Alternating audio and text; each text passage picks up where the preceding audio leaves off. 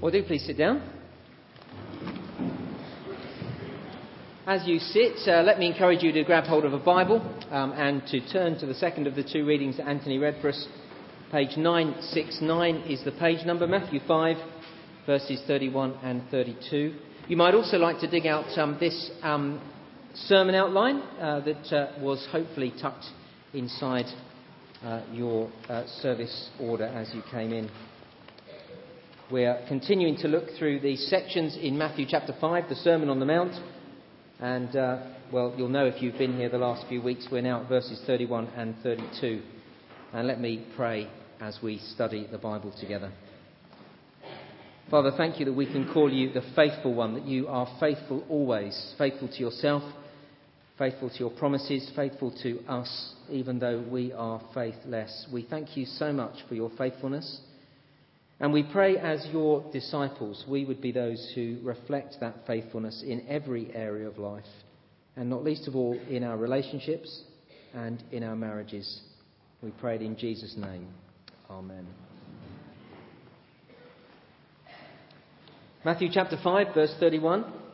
Jesus said, It has been said, anyone who divorces his wife must give her a certificate of divorce. But I tell you that anyone who divorces his wife, except for marital unfaithfulness, causes her to become an adulteress. And anyone who marries the divorced woman commits adultery. Almost half of all marriages in England and Wales will end in divorce if current trends continue.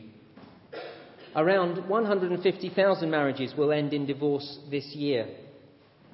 The average length of a marriage is just 11 and a half years. The average length. So many are much shorter. 53% of couples divorcing have at least one child under the age of 16 when they divorce. The uh, statistics are quite alarming. But statistics are more than numbers. Behind these figures are real people. People hurting from the pain of broken marriages and broken families. A number of people in this congregation have been divorced. You know the, the heart, the hurt, and the trauma of it. Others have been raised in divorced families. You know the pain that it causes. And it is that pain and agony of broken relationships and broken families that lie at the very heart of Jesus' teaching here. Jesus, the most loving man who ever lived, says the things of verse 32 because he loves us, because he wants the best for us, because he cares about the pain that we inflict on one another, even on those that we say we love the most. Now, that is crucial to remember because these are not easy words to hear this evening, and they have very far reaching implications. And so, as we look at Jesus' words this evening, we need to put this teaching in its wider context. We've been thinking about the wider context uh, every time we've come uh, to one of these little sections. The wider context is the Sermon on the Mount. And uh, if you've been here over these last two weeks, let me remind you. If you haven't, let me tell you what we've seen about the context of the Sermon on the Mount. Two weeks ago, we looked at verse 20, where Jesus says that uh, unless your righteousness surpasses that of the Pharisees and the teachers of the law, you'll certainly not enter the kingdom of heaven. Uh, Jesus uh, explained to us that we have to have a greater righteousness. We, we have to be more righteous than the Pharisees, who were a, a righteous bunch. And to have a greater righteousness than the Pharisees wasn't just trying harder. Do you remember we came across this thing that the theologians call imputed righteousness? We have to be given the righteousness of Jesus if we're going to be ready for heaven. In 2 Corinthians chapter 5 verse 21 we read this, God made him who had no sin, Jesus. God made him who had no sin to be sin for us, so that in him we might become the righteousness of God. It is the great exchange, as some of the reformers called it. The great exchange that happened on the cross of the Lord Jesus. Jesus became sin. Isn't it remarkable? The one person who never sinned became sin, taking the punishment for sin, that we in Christ can become clean, being given his righteousness. That's what we saw from verse 20. Last week we looked back to verses 1 and 2. And uh, do you remember those verses? We saw, Here is the Lord up a mountain giving the law to his followers. And we then saw the parallel with Exodus chapters 19 and 20, where in Exodus chapter 19 and 20, who is it? The Lord Almighty up a mountain giving the law, the Ten Commandments, to those who, crucially, he had already saved. And so we've seen in these last two weeks that the Sermon on the Mount is not given as a way to get right with God, but as a response to the God who has saved us and who has made us right with him.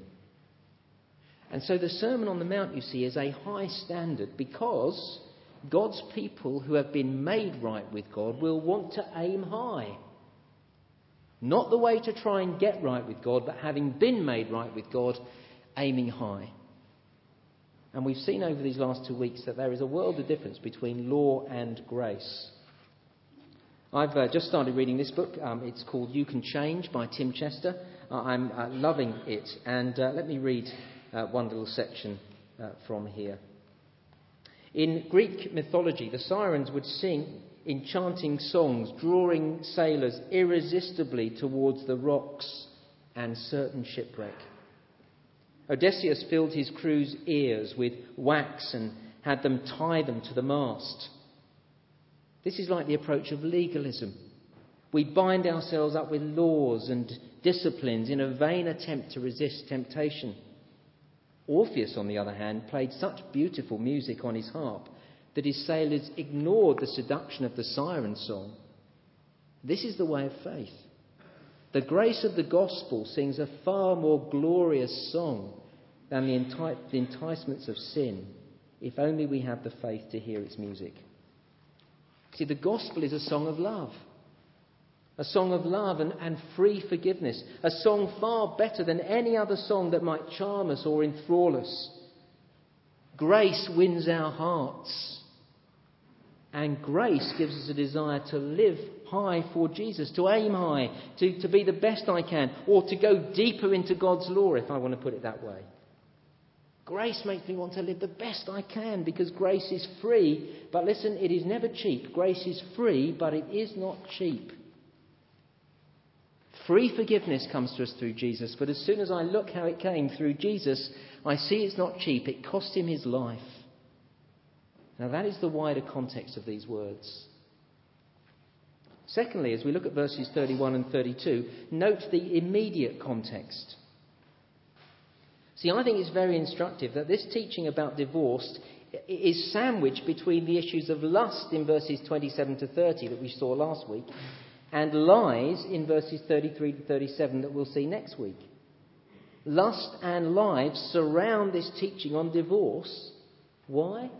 Because lust and lives are often the first seeds planted that lead to divorce. Allow lust and lives to germinate, and adultery will grow, and divorce will follow. Lust, uh, we were thinking about it last week, it's the fantasies, the, the imaginary encounter, the pretending that it's not your husband you're kissing, but another. Lust, you see, begins before the affair does, wanting someone who is not your spouse, wanting someone else's spouse. When that starts to happen, Christian, beware. Cut it out. That's what we saw Jesus say to us last week, wasn't it? Cut it out. Lust begins before the affair does, as do the lies. Oh, the lies get bigger when the affair gets started. But make no mistake, it is lives that pave the way for the affair to get started in the first place. So you tell your wife that you need to work late. But in fact, you know a female colleague will be working late and you just like being with her in her presence. And so, do you see, even before anything's actually started, even before there's even the slightest inkling that she may even be attracted to you, you want to be in her presence and you'll lie to be there with her. Christian, beware of those lies. Have you noticed we even lie to ourselves, telling ourselves that it's quite important or legitimate that we spend time with this other person that we find so attractive? It's important that I'm there. It's no coincidence, is it, that lust and lives are wrapped around this issue of divorce. And not least of all, because the one great whopping lie that is at the heart of every divorce is the lie that was made on the wedding day till death us do part. See, at divorce, we all know that was a lie, a promise that you didn't keep. Well, from the context of the verses themselves, and the first point that I've called uh, uh, on the handout there, marriage on the rocks, verse 31. It has been said anyone who divorces his wife must give her a certificate of divorce. It has been said, verse 31. Notice it's not it was written, it has been said. Now you'll see from the footnote, it's a quote from Deuteronomy chapter 24. Technically, it's right. Deuteronomy chapter 24, verse 1 does say that if you want to divorce your wife, you must give her a certificate of divorce. It's technically right, but it's not the point of Deuteronomy chapter 24 at all. This is what the Pharisees did with the law, you see. They just took it out of context and made it say things they wanted it to say. Now, turn with me uh, to Deuteronomy 24. Keep uh, your hand out in, uh, in Matthew 5 and, and turn to Deuteronomy 24, the, the, uh, the first of those two readings that Anthony read for us earlier. It's page 202 uh, in the church Bibles. Page 202, Deuteronomy chapter 24. If you've got your own Bible, Deuteronomy is the fifth book in the Bible.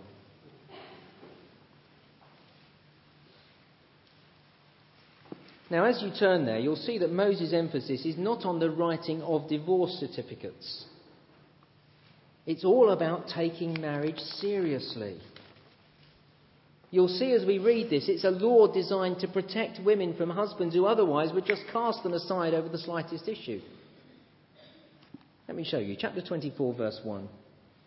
If a man marries a woman who becomes displeasing to him because he finds something indecent about her, and he writes her a certificate of divorce, there's the certificate of divorce reference gives it to her and sends her from his house. And if after she leaves his house she becomes the wife of another man, and her hus- second husband dislikes her and writes her a certificate of divorce, gives it to her and sends her from his house, or if he dies, then, this is the point, then her first husband who divorced her is not allowed to marry her again after she's been defiled. That would be detestable in the eyes of the Lord. And you see the point? Don't divorce your wife only to marry her again when she becomes available again. The law is imagining the scenario where a man wants to remarry his wife after he divorced her in the first place and after she has become unmarried again. If that happened, if that man wanted to marry her again, then frankly, she can't have been that bad in the first place, can she? This law was written to stop hasty divorce proceedings, to protect the wife, to protect marriage. But the Pharisees and the lawyers read verse 1 and reduced marriage to little more than details over the paperwork. And as I think of it that way, I realise it's not so different from today. Couples who live together often say, Why do we need to get married? What difference does a piece of paper make? Have you heard them say that? Course, if we're honest, we know the difference. Uh, speak to a woman when her partner is not around. And more often than not, she'll tell you that she'd love to be married. Because she knows that marriage is far more than a piece of paper. She knows that marriage is a step of commitment from her man. A commitment that he's not going to leave her for another woman when he's fed up with her. See, marriage is a pledge of lo- lifelong loyalty for better, for worse, for richer, for poorer, in sickness and in health, till death us do part. Marriage is so much more than a piece of paper. Or for Christians, we know that marriage is much more than a piece of paper because the Bible teaches us that God joins people together at marriage. Something spectacular happens as a couple get married down here and I pronounce their man and wife. Something spectacular is happening spiritually at marriage. Uh, you are joined together in a way that you simply could never experience by just living together. God does something spiritually. There's something far more permanent about marriage, which is why some men don't want the piece of paper. Because they want the freedom to walk when they've had enough. And statistically, do you know, they do. The chances of relationship breakdown are even greater for cohabiting couples who have chosen not to marry. Marriage is so much more than a piece of paper. And that is the point here. It's about taking marriage seriously. That's Jesus' point as we return to Matthew chapter 5 and verses 31 and 32. Jesus says, take marriage seriously. It's more than a piece of paper because as soon as we stop taking marriage seriously in society, we shipwreck marriage. It's marriage on the rocks, isn't it? That, of course, is the truth in Britain today. We have one of the highest divorce rates in the world. And the pain that divorce causes is immense. I don't need to tell many of you that. Uh, some years ago now, I was taking a, a lesson in school, and um, I was asked to go in and talk about the Christian view of marriage. And uh, I spent uh, uh, most of the, the session uh, uh, doing um, teaching from the Bible in a way that I hoped they could understand. And then I started to throw out a few questions, and I asked um, the class, What are you looking for in a marriage partner? I realised it wasn't a particularly helpful question as they, the giggles and the comments about various physical attributes came back. But once we got over that and all the laughter about all the various parts of the body, we got one very helpful comment. One girl put her hand up and she said, uh, I'm looking for faithfulness, sir. And it was only, I think, when I walked away and reflected on that that I realised why she'd said it. See, already she and others started to agree with her. Already they, in their young lives, had experienced firsthand the devastation of divorce, hadn't they? They wanted faithfulness. They knew that the other was too painful. Reduce marriage to a piece of paper, and the result, marriage doesn't last. And that was the problem of verse 31. The teachers of the law were not interested in the spirit of the law of Moses a, law written to protect women from unreasonable behaviour from men. They were just interested in the letter of the law. When divorce happens, uh, providing you give the certificate of divorce, that's all that matters. But you see, a disciple of Jesus will never be happy with keeping simply the letter of the law. Marriage on the rocks. Well, with that context, you'll begin to understand what verse 32 is about. Jesus' teaching gives marriage stability, what I've called marriage on the rock, verse 32. And let me read from verse 31. It has been said anyone who divorces his wife must give a certificate of divorce, but I tell you that anyone who divorces his wife except for marital unfaithfulness causes her to become an adulteress. And anyone who marries a divorced woman commits adultery. Anyone who divorces his wife causes her to become an adulteress. What is that about? Well, remember the cultural context. A divorced woman in that culture would have needed to be married. How else could she care for herself and for her children? And so to divorce a woman was to force her to marry again, really. And to cause her to marry again was to cause her to become an adulteress, Jesus says. You see, Jesus is treating marriage very seriously. He's setting the bar very high. And Jesus is effectively saying divorce is simply not an option for the Christian. Now, please remember why he's saying it. Because marriage breakdown causes so much pain. Have you seen the pain of divorce? Have you seen the anguish it causes couples? Have you experienced the agony of children who are ripped away from mummy and daddy? I have. It is horrible. Jesus wants to protect people from that pain. Consider this. Consider this. If Jesus lowered the bar, if he made divorce easier, more acceptable, more people would then divorce. You can be sure of that. Because that is what has happened in Britain in the last 20, 30, 40, 50 years, isn't it? Years ago, it was shocking in Britain to be divorced. Now it is quite normal. One in two marriages end up that way. 150,000 people will go through divorce this year alone. When it becomes common, it becomes acceptable, and once it's acceptable, it's easier to do it. By saying divorce is not an option for the Christian, Jesus is protecting marriage. This is actually about marriage more than divorce. Do you see how it protects marriage? It protects marriage at a number of levels. Here's just three. When marriage is tough, and all marriages go through tough times. If I believe that divorce is not an option, when marriage is tough, I will tough it out. But why bother to work through the tough times if divorce is an acceptable option? Secondly, when attracted to another person, if I believe that divorce and remarriage is not an option, I will run a mile from that other person. You see, Jesus' teaching here stops me getting close to starting an affair. But if I believe the church will remarry me even when I've given up on my first marriage, that's one less incentive to stay faithful to my marriage vows, isn't it?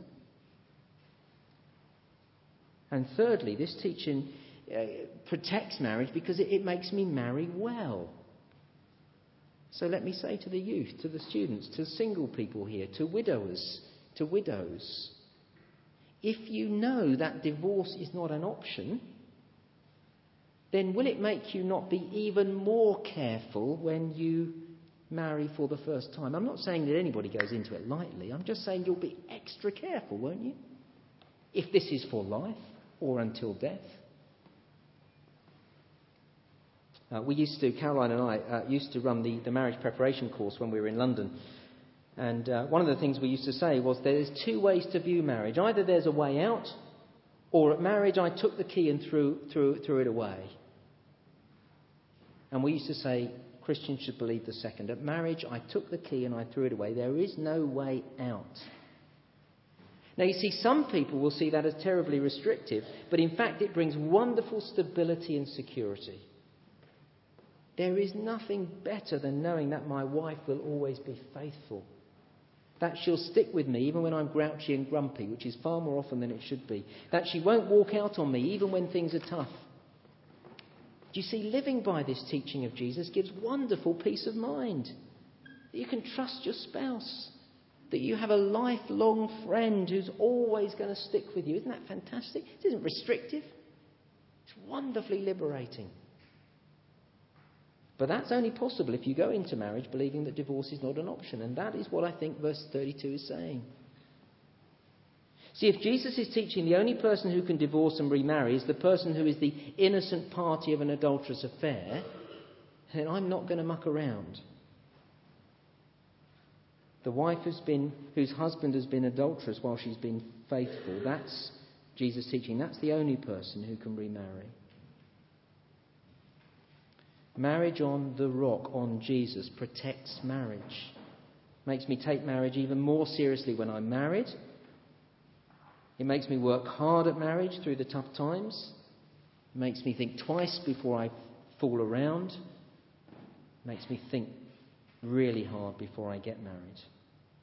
And it's the standard that all Christians should aim for because marriage is to reflect the relationship between Christ and the church. And Christ is totally faithful to his people. And we should reflect that. Now, I guess this uh, evening, as we uh, draw to a close, uh, a number of questions have been raised in people's minds, and particularly those who are remarried and divorced. And so some of you will be left, thirdly, between a rock and a hard place.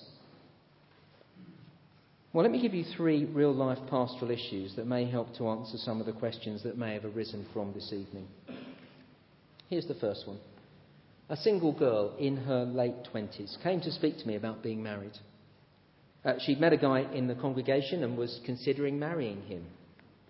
She came on her own and explained to me that she was divorced. I'd known this girl for a couple of years, um, but uh, she'd been divorced before she arrived at the church that I was uh, now involved in. Now, I had no idea that she'd been married before. So she explained uh, more of the details. She explained that she and her husband had married young and had divorced after a couple of years. There was no one else involved, no adultery, they just didn't get on together.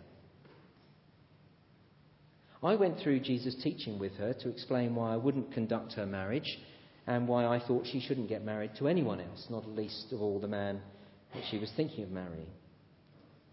And she said to me, That means I can never be happy again. In fact, she accused me of robbing her of any future happiness. Now, it was a highly charged moment, as you can imagine. I don't hold that comment against her. She was sobbing and she was very hurting. But I still want to say to her and to you tonight that her statement was oozing with problems and her wrong thinking. I can never be happy unless I'm married. See the problems? What about Jesus? He was never married, and yet you will not find a more complete, more satisfied, more fulfilled human being. The real problem was that this girl was making marriage an idol.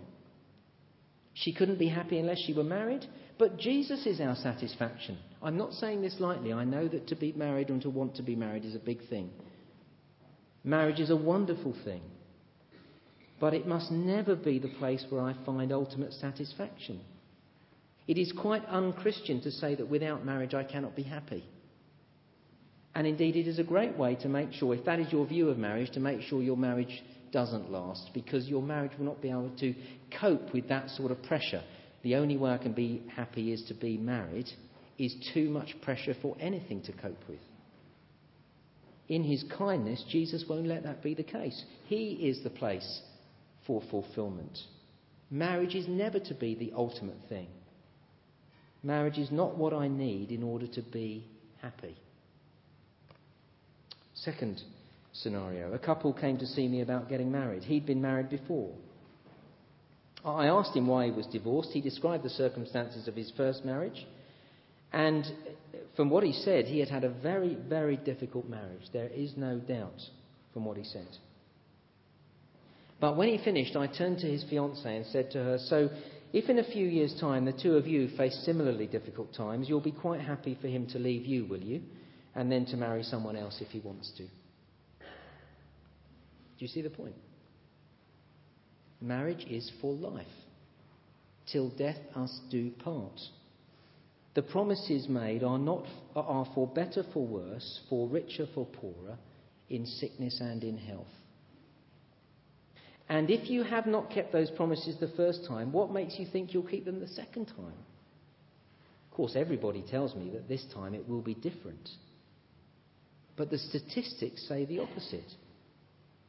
Statistically, a second marriage is far more likely to end in divorce.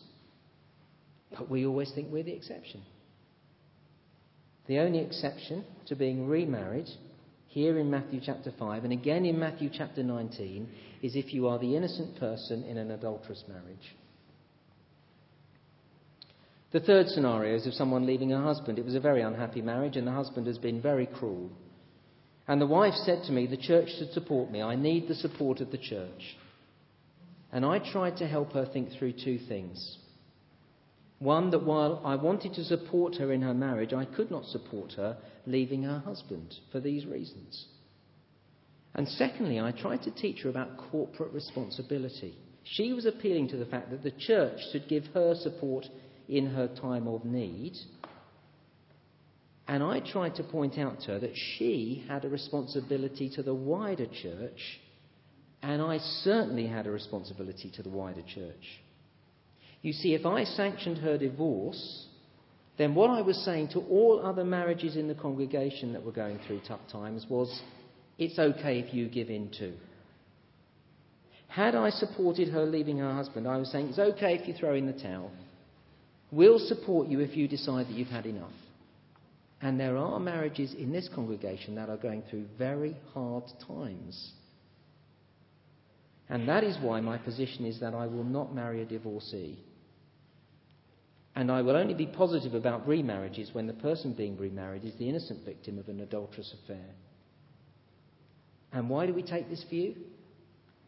Because Jesus' teaching protects marriage. This is not harsh law keeping. This is living in the light of grace. And please be sure this is grace. The wider context is all grace. But while grace is free, it is not cheap. Grace cost Jesus his life. So I will never be happy as a follower of Jesus with low standards. Well, it is grace with which we must end. Remember, this is not what makes you a Christian, but rather the standard a Christian will aim for. That is crucial to hear this evening because there are a number here who are remarried or who are divorced. You have not committed the unforgivable sin.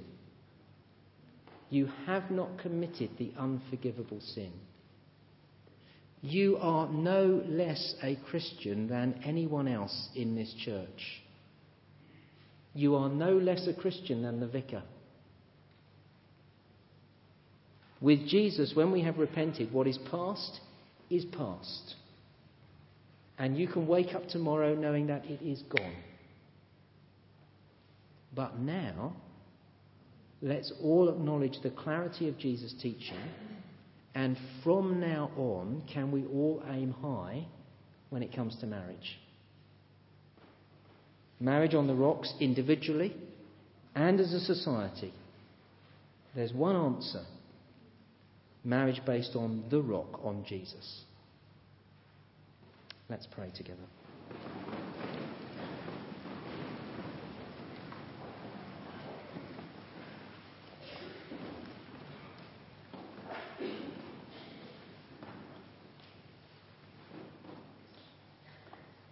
We read in the book of Lamentations, Your mercies are new every morning, your compassion never fails.